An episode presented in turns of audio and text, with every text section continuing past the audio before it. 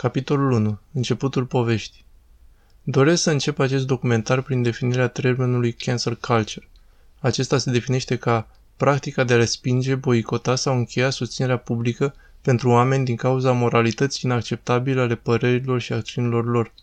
În principiu, aceasta este o formă modernă de ostracizare, care înseamnă excluderea sau alungarea dintr-un grup sau societate, fenomen ce datează din vremurile Greciei antice.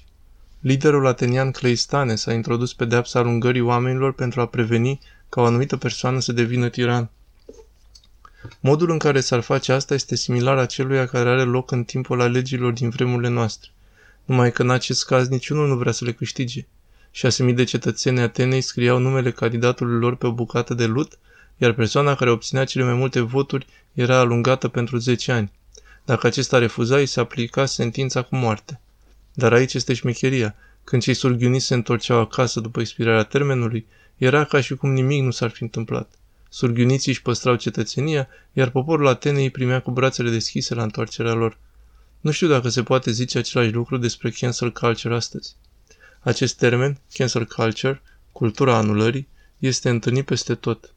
A apărut pentru prima dată în jurul anului două mii șaptesprezece, după ce fenomenul de interzicere a celebrităților cu probleme de conduită a luat amploare. Merriam-Webster a corelat fenomenul de creștere a cancel culture cu mișcarea MeToo. Bună, numele meu este Tarana Berg și sunt fondatoarea mișcării MeToo. Mii de oameni utilizează două cuvinte în spațiul virtual pentru a se identifica cu supraviețuitorii hărțuirilor și agresiunilor sexuale. Aceasta se întâmplă la nivel global. După aceea a căpătat și mai mult impuls. Cifrele Google arată că nu a existat nicio căutare cancel culture pe internet până în anul două mii optsprezece. Imediat după aceea, multe celebrități, incluzând Taylor Swift și Kanye West, au fost interzise. Scriitorul Jonah Bronwich a explicat că aproape toți aceia pe care ți-ai fi dorit să-i cunoști au fost interziși de cineva. Și la final, cea mai bună definiție a cancelled a fost postată în dicționarul urban. Interzicerea unui individ sau unei idei. Deci atât timp cât cancel culture a început ca un mijloc de a pedepsi pe cei care au făcut ceva condamnabil, ce este rău cu aceasta? Capitolul doi. Cine merită a fi interzis? Un tânăr, R. Kelly, este acuzat de abuz. Adunări de oameni se află în fața studiourilor Sony Music din New York. Actorul de comedie Kevin Hart a demisionat. Am luat decizia de a nu prezenta Oscarul în acest an. Trebuie să te scuzi pentru tweet-urile din trecut, iar noi vom găsi o altă persoană să prezinte Oscarul. Nu sunt eu acesta. Mă lupt pentru a recăpăta viața. Există două cazuri pe care doresc să le evidențiez aici. Haideți să ne uităm la calendarul decesului lui R. Kelly. În nouăsprezece nouăzeci și patru s-a căsătorit cu Alia. El era în vârstă de douăzeci și șapte de ani, iar ea de cincisprezece, dar Alia a mințit, declarând un certificat de căsătorie care optsprezece. În anul două mii doi, el a avut două procese în justiție cu privire la antrenarea în acte ilegale cu minori, cazuri care s-au terminat prin plata de către R. Kelly unor mari sume de bani către persoanele implicate. În același an a fost acuzat de producerea treisprezece videouri copii, deși nu au existat dovezi concludente ca să-l găsească vinovat la final. Gloria Allred, avocata care a reprezentat unele din victimele sale, a declarat că dintre cei care i-a acuzat, R. Kelly a fost cel mai rău. În cele din urmă, în anul două mii optsprezece, R. Kelly a fost interzis. Acum haideți să ne uităm la cel de-al doilea caz. Ce faci, Kevin? Ce faceți, băieți? Bine, Kevin, ești bărbat. În iulie două mii nouă, Kevin Hart a postat o serie de tweets privind homosexualitate. Numai puțin de zece ani mai târziu, în decembrie două mii optsprezece, Kevin Hart a fost anunțat ca gazda Oscarului. Într-un interval de câteva ore, utilizatorii Twitter au început a reposta vechile glume și tweets ale acestuia, afirmând că acesta nu și-a cerut niciodată scuze. De aceea, acesta n-ar trebui să fie lăsat să prezinte Oscarurile. Articole după articole au fost publicate despre homofobia lui Kevin și refuzul acestuia de a-și cere scuze. În acest context, Kevin Hart a renunțat să mai fie gazda Oscarurilor și a purcit să-și ceară scuze. Și și-a cerut scuze. Când eram cu Will Ferrell, când am glumit despre copilul meu și să se scuze, ar fi trebuit să o fac după acele tweets din anul două mii doisprezece. Și iar să se scuze. Nu mi-am cerut scuze pentru vechile tweets, iar acum este momentul să o fac. Este ca o ceapă. Nu contează decât ori o decojești că nu se mai termină niciodată. Îmi cer scuze. Îmi cer scuze din nou.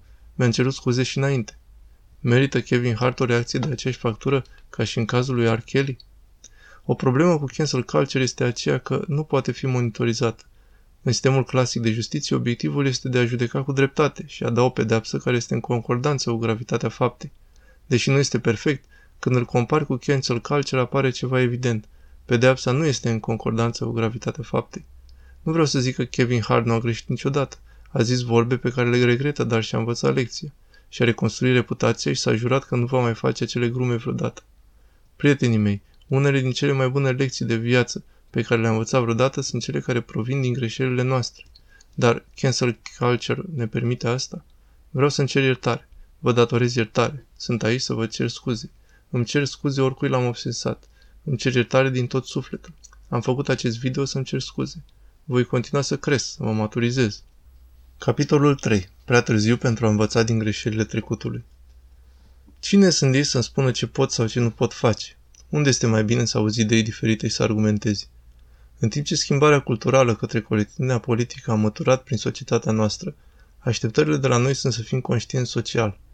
În prezent, oamenii postează propriile gânduri, iar noi îi facem responsabili pentru ceea ce afirmă online, dar nu merge în acest fel. Principala problemă cu cancel culture este aceea că nu permite oamenilor să învețe din propriile greșeli. Indivizii sunt dispuși mai degrabă să fie marginalizați decât să fie susținuți și nu contează cât de mult se scuză. Dar ca ființe umane avem nevoie să greșim ca să creștem.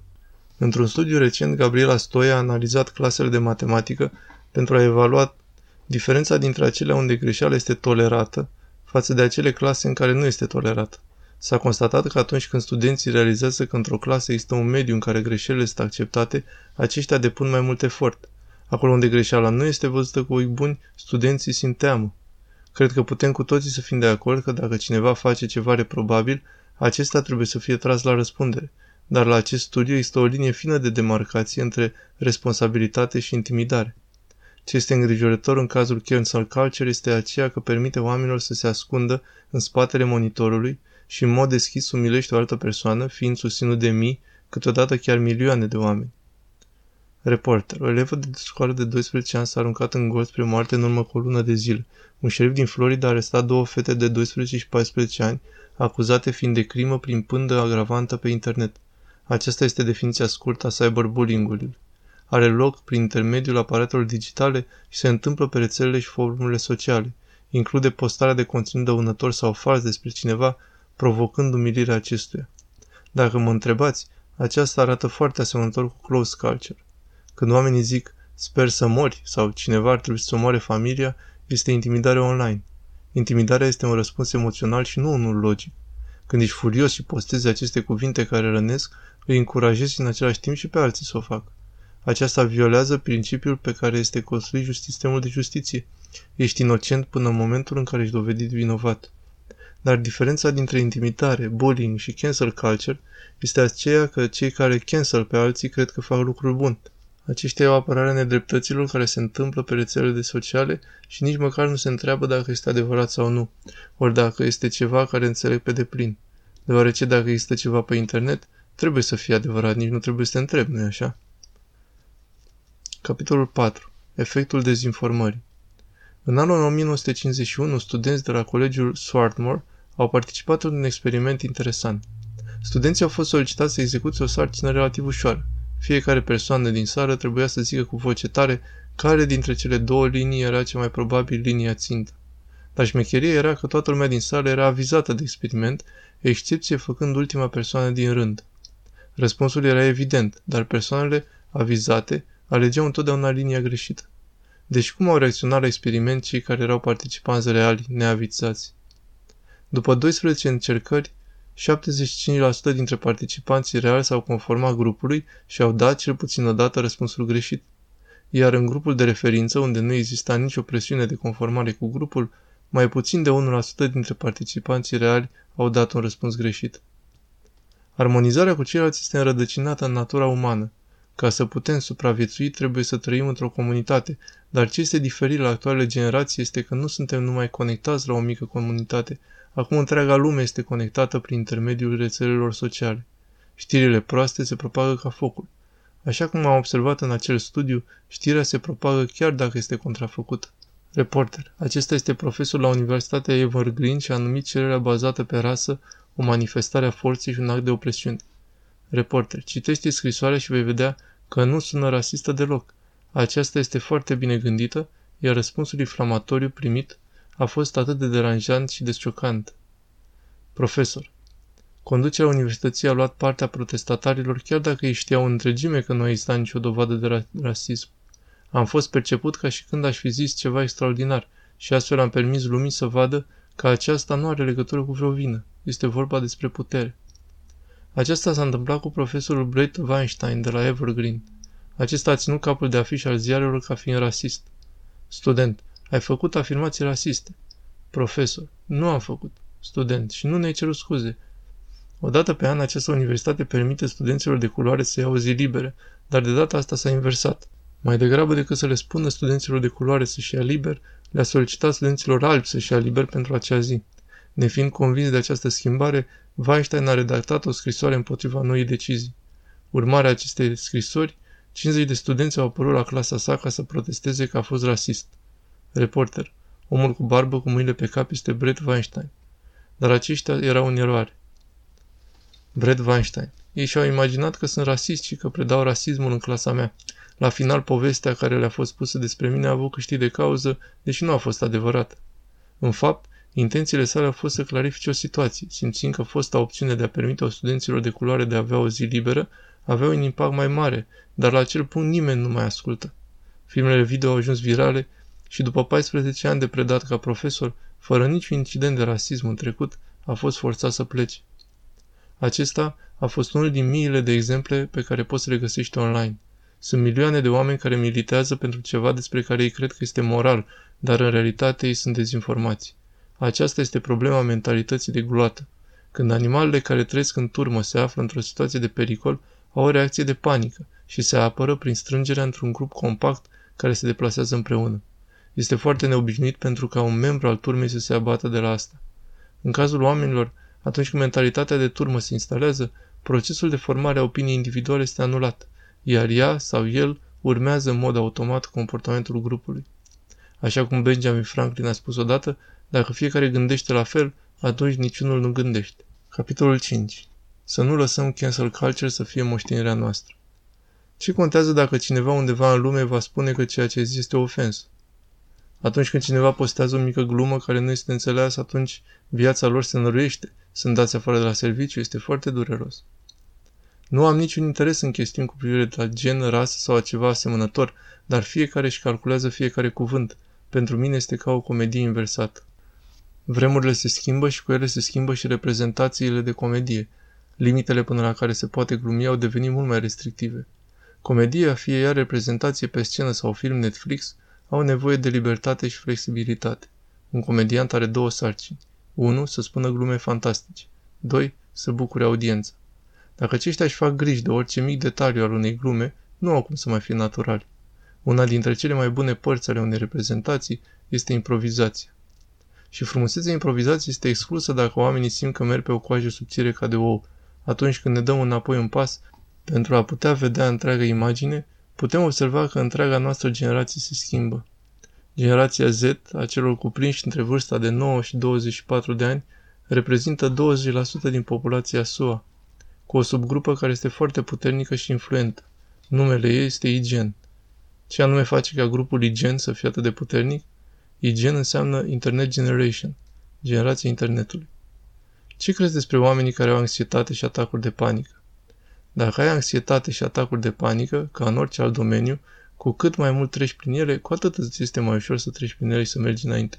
Asta este viața. În mod normal așa mergi. Nu mă aștept ca toată lumea să înțeleagă asta în totalitate. Și este important să recunoaștem și să încurajăm pe acești oameni, să le arătăm că ne pasă de ei, pentru a căuta tratament adecvat de specialitate. Aceștia, împreună cu tinerii millennials, sunt cei mai organizați ca grup pe rețelele de socializare. Au potențial de a perturba procese politice sau sociale și chiar să aibă îndemânarea de a schimba piața acțiunilor. Privind telefon mobil în jurul vârstei de zece ani, aceștia sunt prima generație care a fost născută într-o lume conectată, în care rețelele sociale și monitoarele sunt ceva normal. Sunt născuți virtuali. Comunicarea virtuală nu a fost ceva care a trebuit să fi fost învățată, pentru că au fost întotdeauna în prezența sa. Relaționează mai bine pe rețelele globale decât orice altă generație. Împreună, vocile lor sunt foarte puternice. Aș dori să le solicit membrilor generației Z și a celor millennials, incluzându-mă și pe mine. Nu lăsați cancel culture să devină moștenirea voastră. Fostul președinte Obama a avertizat generația noastră în legătură cu pericolul cancel culture. El a explicat că oamenii merg prea departe prin condamnarea tot timpul a altora. Fostul președinte Donald Trump a descris ceva similar. Obiectivul cancel culture este de a face americanul normal în a trăi în grija de a fi dat afară, exclus, umilit și aruncat în afara societății. Dacă dorim să facem bine pentru generația noastră, haideți să nu începem cu intimidarea, ci mai degrabă cu o conversație. Să facem pe oameni responsabili pentru faptele lor, dar să nu îi împingem până acolo încât să-și ia viața pentru greșeli de la care și-au învățat lecția. Dacă vrei să faci o schimbare în lumea aceasta, acea schimbare începe cu nimeni altul decât cu tine. Acum du-te și fă lumea un loc mai bun de trăit.